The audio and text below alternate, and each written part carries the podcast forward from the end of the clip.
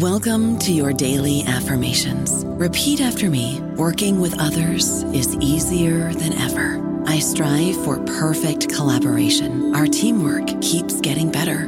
Yeah, affirmations are great, but Monday.com can really get you the teamwork you desire. Work together easily and share files, updates, data, and just about anything you want all in one platform. Affirm yes to start or tap the banner to go to Monday.com. This episode is brought to you by Visit Williamsburg. In Williamsburg, Virginia, there's never too much of a good thing. Whether you're a foodie, a golfer, a history buff, a shopaholic, an outdoor enthusiast, or a thrill seeker, you'll find what you came for here and more. So ask yourself, what is it you want? Discover Williamsburg and plan your trip at visitwilliamsburg.com. Isn't the point of traveling to get away from it all? To feel the best you've ever felt? Then maybe you should check out Aruba. You'll spend your time relaxing on cool, white, sandy beaches and floating in healing blue water. You'll meet locals brimming with gratitude for an island that redefines what a paradise can be.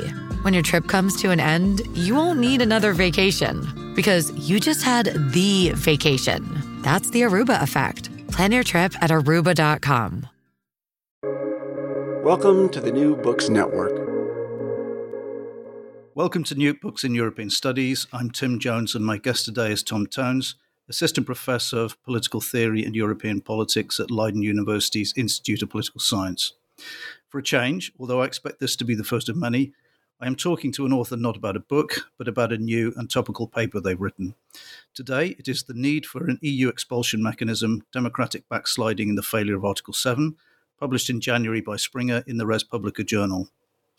Dr. Theuns' paper is especially relevant following Viktor Orban's re election to a fourth consecutive term as Hungary's Prime Minister, and doing this with an increased popular mandate, together with the arrival in Parliament of a new, to, of a new party to his illiberal and Eurosceptical right. While the EU and its member states rallied to their core values in support of Ukrainian democracy and the country's European vocation, Orban used his campaign to resist sanctions against Russia, block weapons transit, paint the opposition as EU loving warmongers, and himself as the last bulwark against globalists and what he calls Western gender insanity. Ukraine has forced the EU to pick a side, to go beyond three decades of mere words about democracy and the rule of law. So, after, after Ukraine, how should the EU deal with the development of autocracies within its borders? Tom Theuns has a radical answer. Tom, welcome to the podcast. Thank you so much, Tim. Well, could we begin by you outlining the broad arguments in your paper and why you decided to write it at the end of last year? Yeah, sure. Um, so the the broad argument of the paper is that, unlike maybe supposed, the sovereignty, if you will, over membership of the European Union does not only lie with the EU member states individually. So that that's what I would call the standard view. The standard view is that only a member state can decide to leave the European Union via Article 50 in accordance with its own constitutional requirements. Mm. And while there's obviously strong political and normative reasons to want to protect member states' membership, right? So to underline this kind of sovereign view. What started to trouble me as I experienced and worked on democratic backsliding in Europe over the last 10 years or so is the niggling concern with the possibility that an EU member state might become what I call frankly autocratic. Right? Mm. So if a if an EU member state was to go in the direction of say Belarus in terms of its constitutional arrangements and politics, or even we can imagine um, things could degenerate even further than that. The idea that the other EU member states could do nothing to disassociate themselves from that member state was something that I found very problematic. So I hmm. started to think of ways in which EU member states may dissociate from a frankly autocratic state. And the idea here is not to recommend that this course of action should be taken uh, right now with respect to, say, Hungary, but rather to emphasize that this is a, a legal and possible course of action that would also normatively be um, desirable, or at least would be amongst the options that ought to be taken to um, to cut off an autocratic member state from European integration um, in the future. One of the motivations is political. It's the idea that these what I've called the standard view that EU member states are fully sovereign over their own membership and in no way could um, be expelled from the European Union, that that actually empowers autocrats uh, in the European Union. Right? So if you have a population that is largely majority or even a strong majority is in favor of membership of the EU, but they're also supporting um, political leaders that are backsliding on EU fundamental values, then you're really by by emphasizing this possibility of disassociation, you're really pushing a choice onto that population. Right? Do you yeah. want to continue with this um, this sort of development, given that the costs may eventually be membership of the EU? The the mechanism that I describe in the paper is one that I've explored a little bit with a with a colleague of mine, a lawyer, Marianne Chamont, a lawyer in, in Maastricht. The idea is that collectively, pro pro European, sorry, pro democratic member states could collectively invoke Article 50. And hmm. then, in the procedure whereby they withdraw from the EU, if enough member states are doing this simultaneously, they could use their qualified majority in the Council to negotiate very favorable terms, whereby, for example, the resources of the current EU are transferred to a new supranational institution. They could then adopt the acquis communautaire, they could adopt the case law, the jurisprudence of the ECJ, and then the idea is that they could go on largely as before, but without an autocratic member state or member states. So the, yeah. the article that I wrote has this has this legal component, but mainly it's an exercise of normative political theory, whereby I ask I, I, I argue that there's a strong normative case for including for recognizing the need to expel autocratic member states were that situation to arise. Okay, well, we'll we'll come back to to the argument um, after after this sort of big broader question, which is it, it may come as a surprise to to some listeners that the EU has values and norms that it that it isn't just an economic and trading arrangement. What what is the history of the EU as a values organization, and and how did we end up with Article Seven? So uh, to, to, to a certain extent, you're asking the wrong person. I'm, I'm not I'm not a historian, and others have written much more much more eloquently on on the development of Article Seven and and its prehistory. An article that I particularly appreciate was written by a, a Polish jurist, Sadurski. He has a, a great piece on, on the kind of history backdrop of Article Seven, which I learned a lot from. Mm if you if I'll, I'll, I, I should add, I, I, shall link to that uh, to both articles uh, in the in the post attached to this podcast. So, sorry, continue.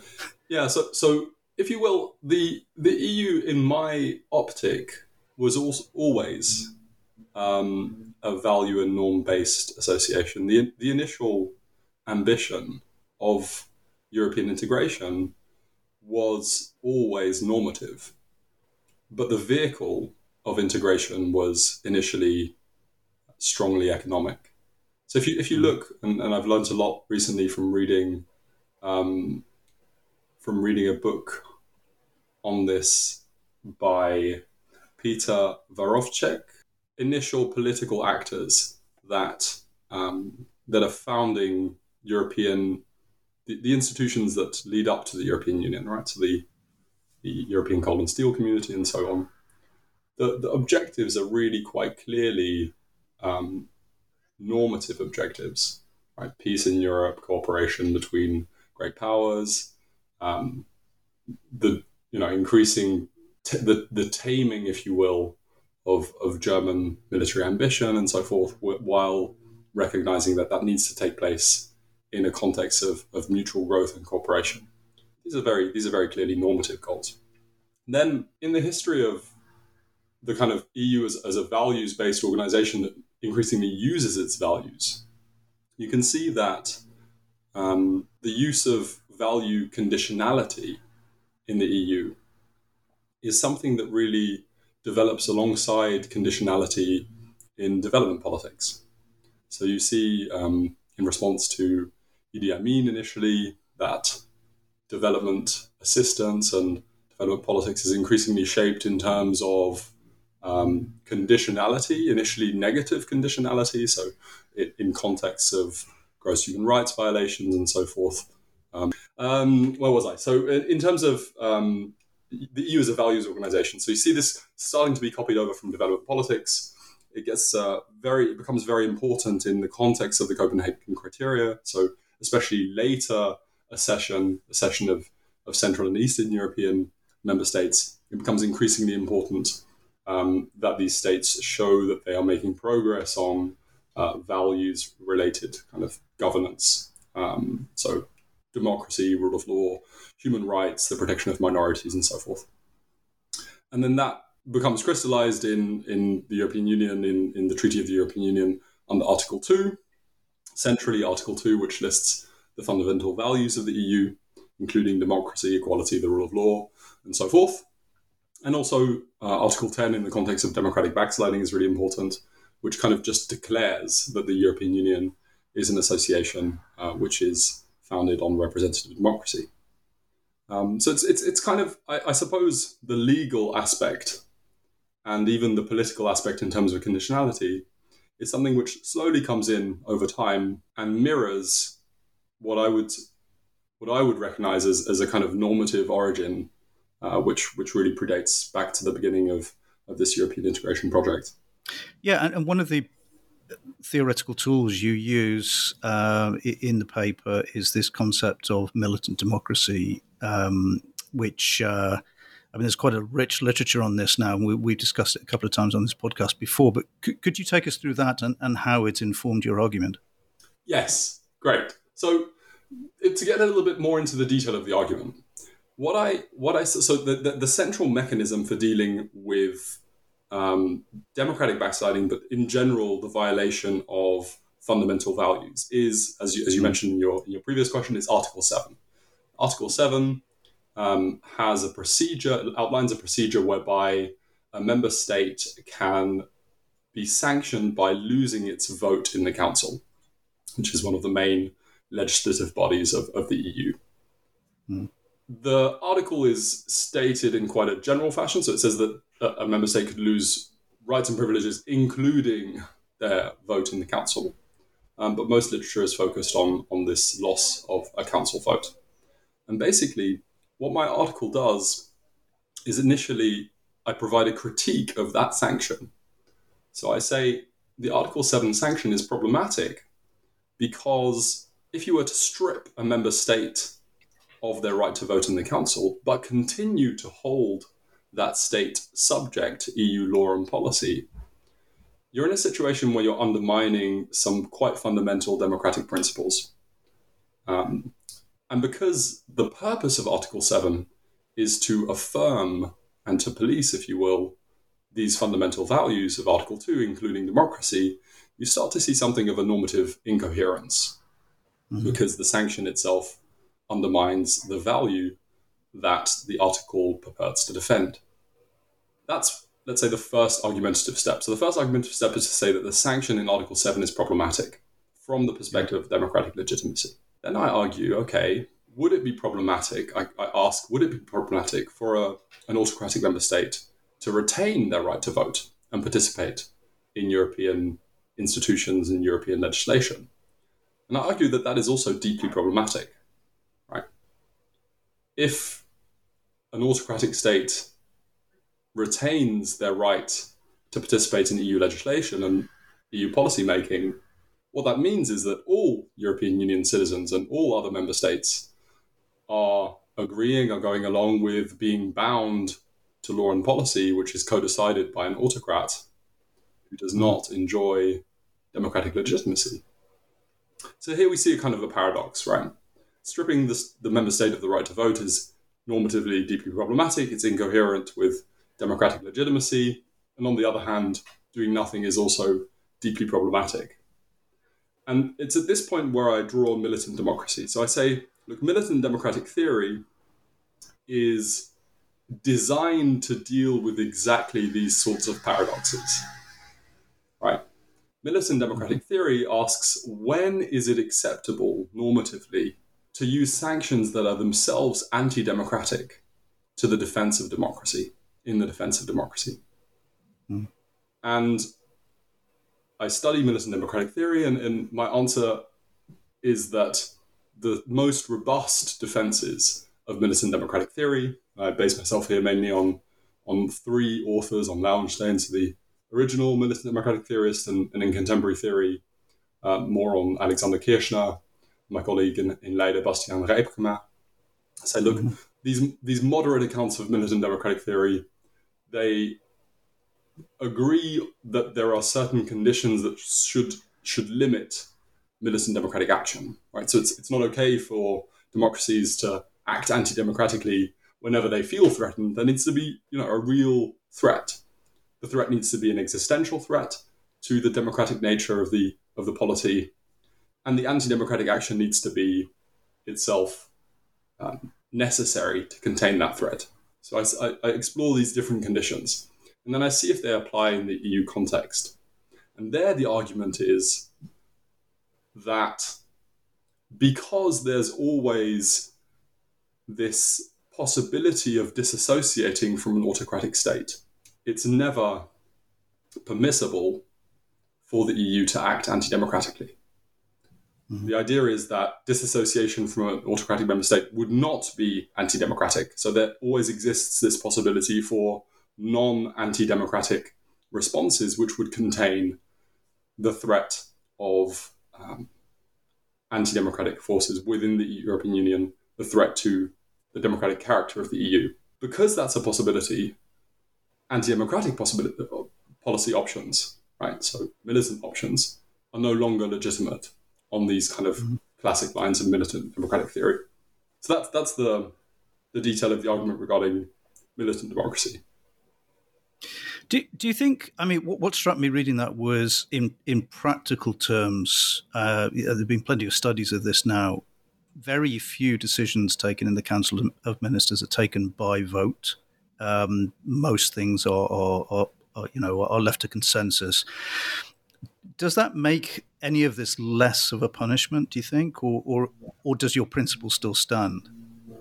Mm, so I think the principle still stands because it's it's a principle principle, right? the fact the fact that um, EU member states agree to act consensually when consensus is not legally mandated, it's a political hmm. choice, and it's a choice that's perfectly within the bounds and the scope of their authority.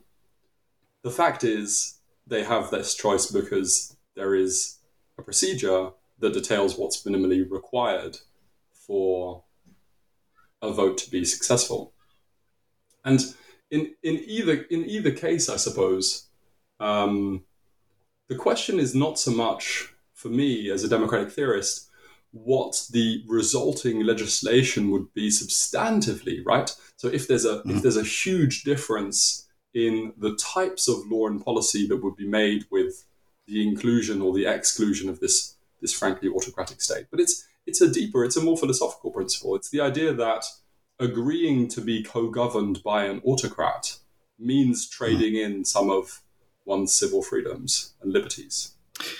Yeah, and actually, um, you have this uh, very interesting section where you compare, where you talk about the purposes of penal sanctions and make make the comparison there, and you know, you look at what principles there most apply in this case, and what jumped out to me were the inoculative and dissuasive uh, elements rather than punitive, f- for the for the very reason I was just describing there. Because as I understand it, if if this nuclear option happened that you discuss at the end of the paper, where everyone else leaves, uh, deploys Article 15, they leave the EU, and they just left, let's say, Hungary, for the sake of argument, inside, the Hungarians would still be members of the single market, still members of the European Economic Area, which, given everything that Orban and his people say, it sounds like kind of that's what they want.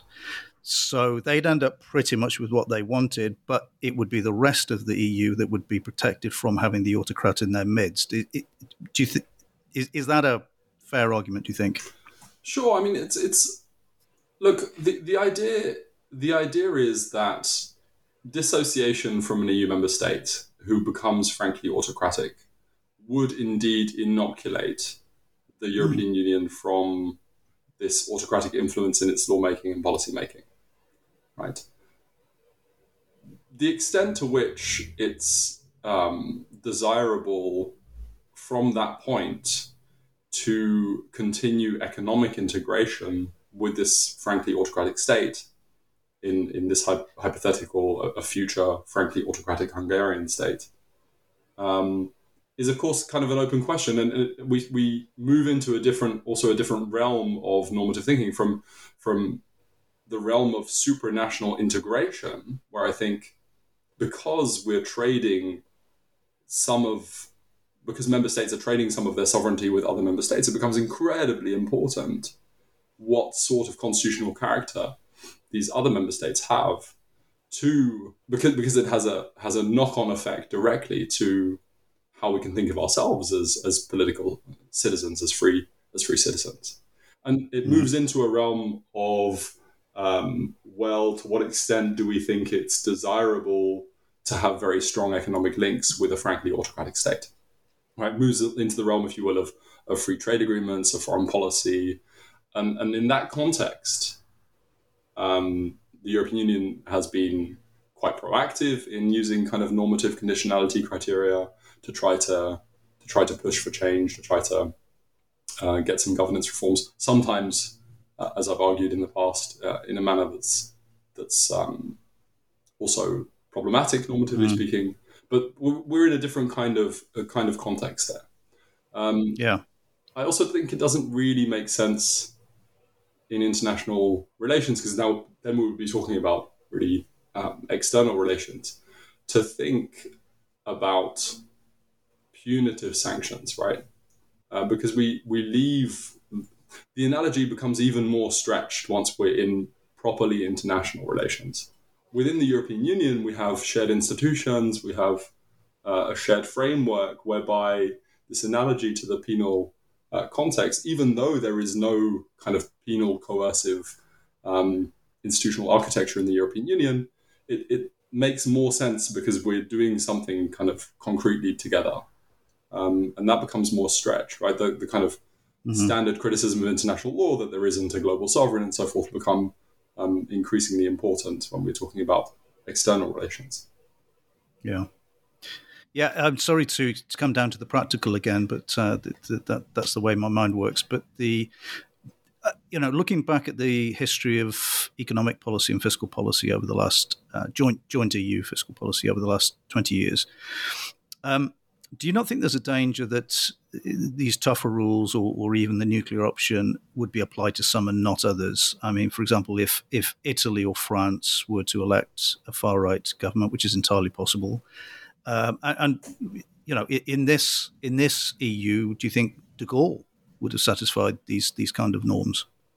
I mean, this this is this is of course an excellent question, and and obviously politics will will proceed in manners that like in, in ways that correspond to to political actors' desires and wishes and ambitions and and yeah. preferences and so forth, and, and not necessarily in line with what a political theorist like myself might determine is is normatively coherent um, or, or desirable. Um, I suppose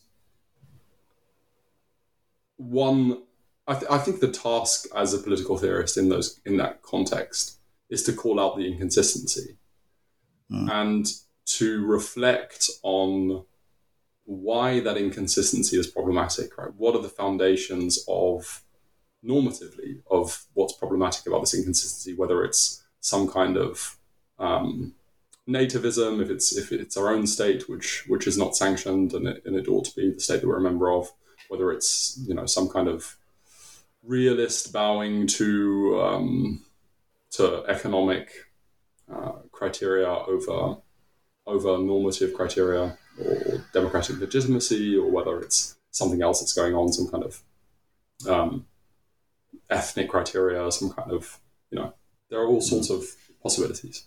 But at the end of the day, um, I think we do have to be realistic about the fact that if serious backsliding occurs at the level of one of the major EU powers, then European integration as a project both has failed and is likely to wind down and change in character.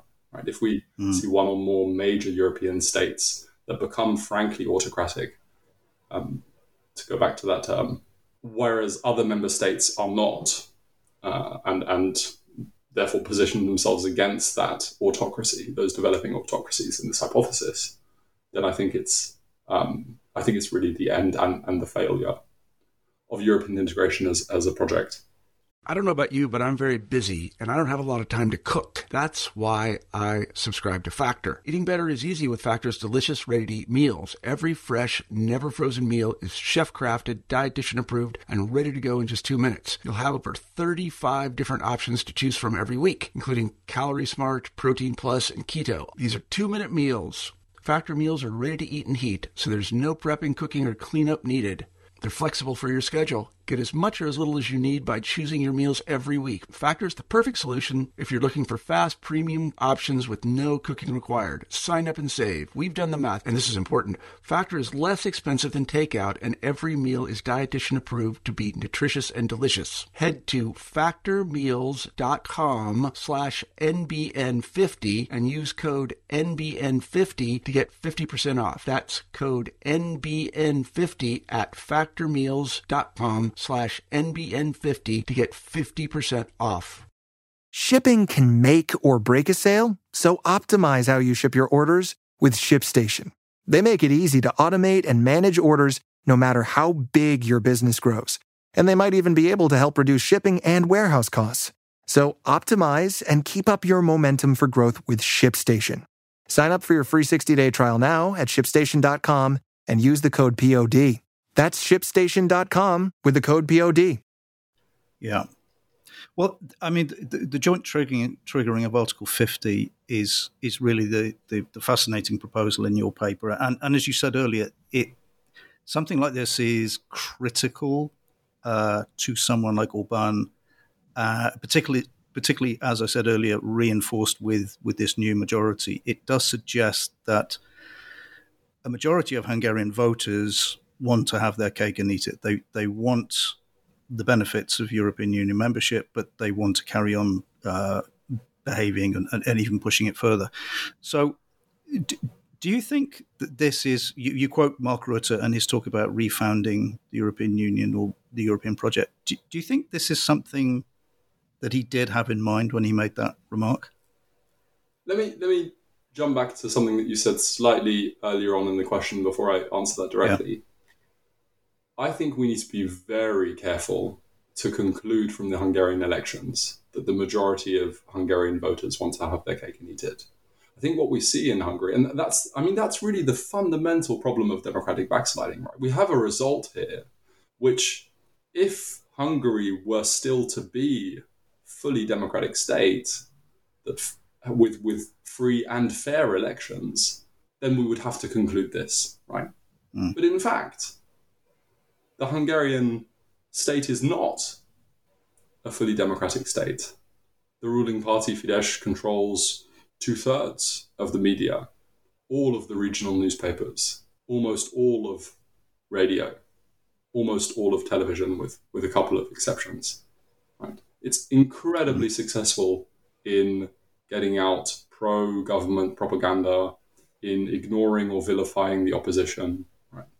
This is not an environment in which we can conclude that the results of an election mean that the people support this project. I think what we can conclude is that propaganda works. And yeah. in for, for that reason, I think we need to be very very careful with uh, with how we consider um, the legitimacy of these elections.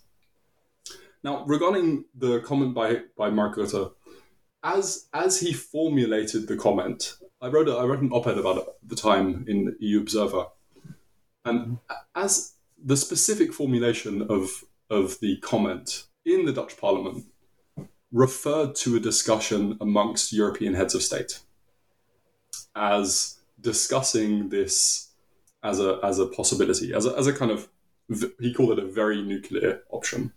Mm, mm. But the reference was to refounding a European Union without Hungary and Poland. And of course, he didn't explain what he meant with that. But for me, that meant that at the highest levels of European politics, there was an awareness that disassociation would have to take that road if it were to take any road because of the constraints and the the guidelines, the boundaries of the European treaties.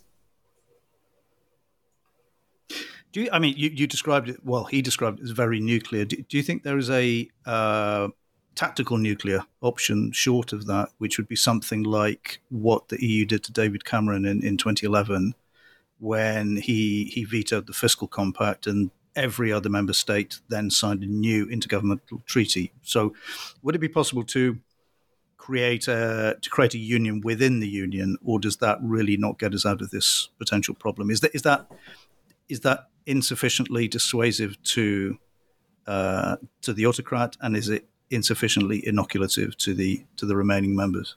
I think it is. I think it is important. Um, I think one of the conclusions of my argument uh, that dissociation should and must be the ultima ratio uh, response to democratic backsliding.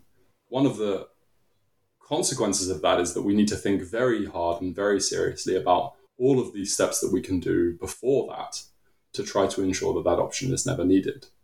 Um, one of the possibilities is, for example, using the rule of law conditionality mechanism as, as has just been announced against against Hungary, and one of them is interpreting that the Commission interpreting that that rule um, broadly to ensure that action can be taken against EU um, funding of the Hungarian state, kind of um, in, in areas where direct corruption is is not proven, but just on the basis of their judiciary no longer being independent, for instance, of the ruling party, and, and budgets being threatened via via that uh, lack of a kind of robust rule of law institutions.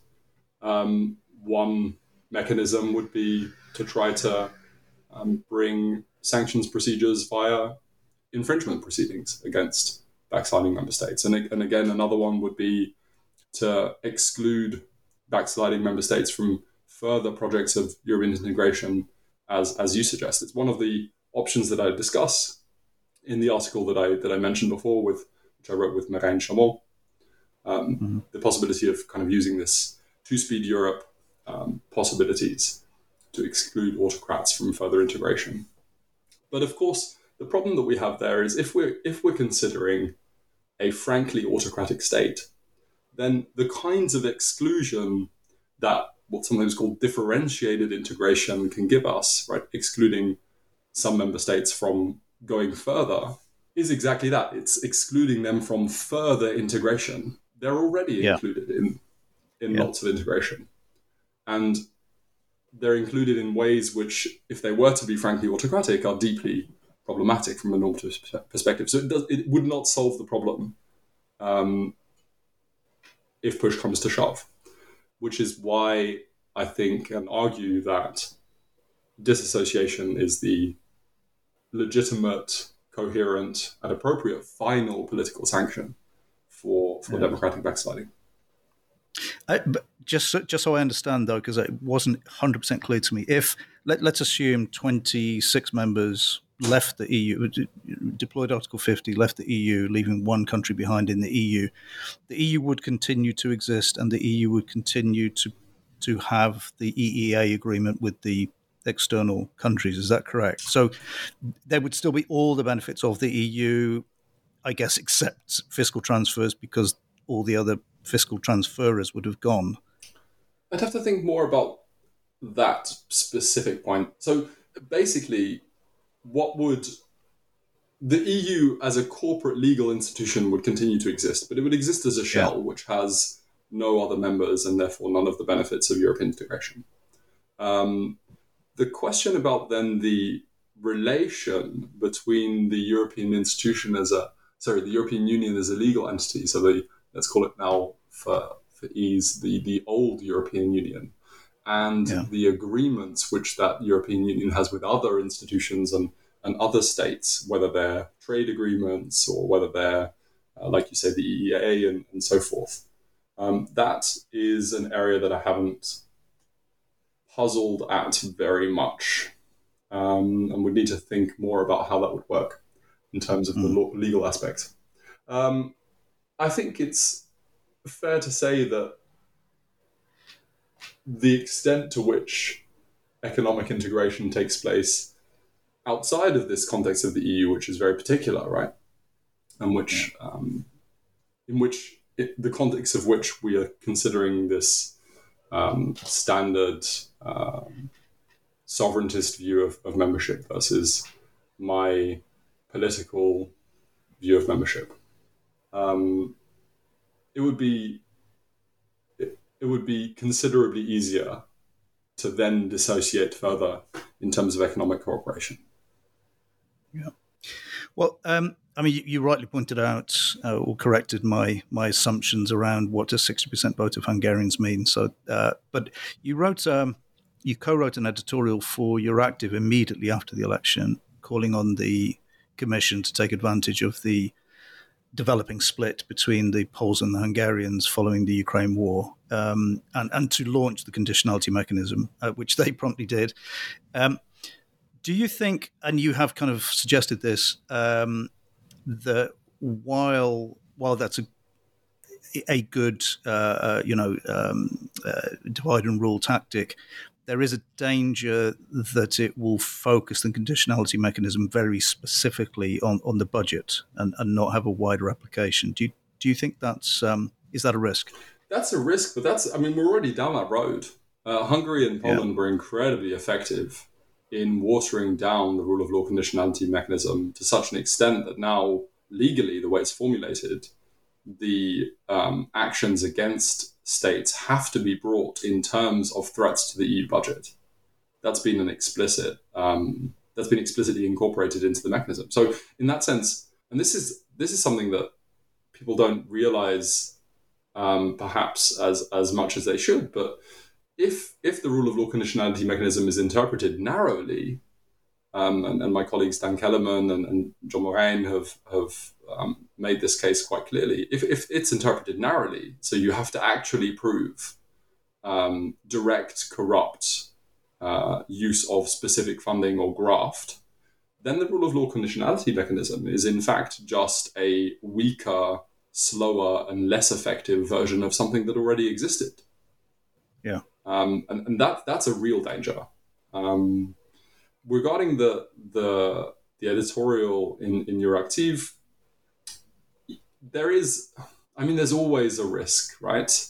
In in treating well, in trying to make some concessions to Poland on these terms while moving forward against Hungary with the hope that that would split up uh, their further kind of split up their um, their alliance on, on rule of law issues. I think there really our idea, Jakob and my uh, idea, is that it would be a kind of pragmatic um, using something which is which isn't great to to our advantage. What's not great is that the rule of law conditionality mechanism is, is so uh, narrowly written now. Uh, the result being that it would be very difficult to um, bring against Poland at this at this stage unless it's interpreted very broadly but to use that in a political way to try to to try to, um, as I said, break up this kind of rule of law alliance. I mean, all in all, this this does feel like a turning point. I mean, the the, the war is forcing liberal democracies to turn more militant. Let's say Orban has been re-elected. there's a credible threat of a return of Trump in 2025. Do you do you, do you, do you think that this this refounding potential refounding is is is becoming more credible now? I've always said that this refounding, this this kind of withdrawn refound procedure, is both kind of fantastical and, and seems fantastical, but um, in certain very possible, not likely, but very possible circumstances, will become rapidly realistic. Um, one thing which I so I don't I don't have a crystal ball and, and I, I, this is not generally the kind of business that I'm in, but I think that mm. if if backsliding remains contained remains contained to um, several but few member states largely, um, and and that it gets worse in those states, then this is something that we could definitely move towards. If we see um, more tectonic shifts in European politics, including in larger member states, um, for example, with the election of Marine Le Pen in France, mm. or your example was uh, the election of a, a populist radical right uh, leader in Italy, right? Then I'm not sure if there would be much of of refounding. I think there might be some withdrawing, and um, perhaps the creation of, of new of new institutions of European integration with with different memberships. But that's um, that's very speculative. Yeah. Well, uh, as usual, to end the podcast, I've asked my guests to recommend two books, or, or maybe papers in this case, to to listeners. Uh, one from their field and one personal choice. Uh, Tom, what have you chosen? Uh, before I get to my choice, I, I, I fudged earlier on uh, the book of a, of a, good friend of mine, uh, Peter Verovšek. So the title for that is, is Memory and the Future of Europe. I don't know why I couldn't okay. think of it.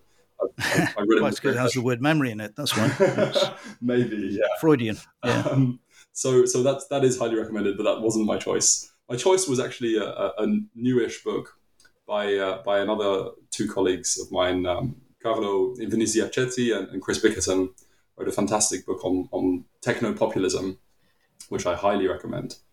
Um, and then the the more personal choice, a book that I've really enjoyed reading recently, um, was The Goldfinch uh, by Donna Tartt. Oh, right. Okay. Well, uh, today I've been talking to Tom Theuns about his paper, The Need for an EU Expulsion Mechanism, published in 2022 by Res Publica. Tom, thanks again for, for coming on. It's been a great pleasure, Tim. Thank you very much.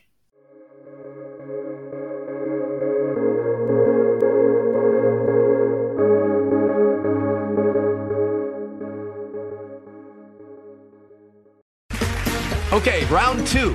Name something that's not boring a laundry? Ooh, a book club. Computer solitaire, huh? Ah, oh, sorry, we were looking for Chumba Casino. That's right. ChumbaCasino.com has over 100 casino style games. Join today and play for free for your chance to redeem some serious prizes. ChumbaCasino.com. No purchase necessary. Full prohibited by law. 18 plus terms and conditions apply. See website for details.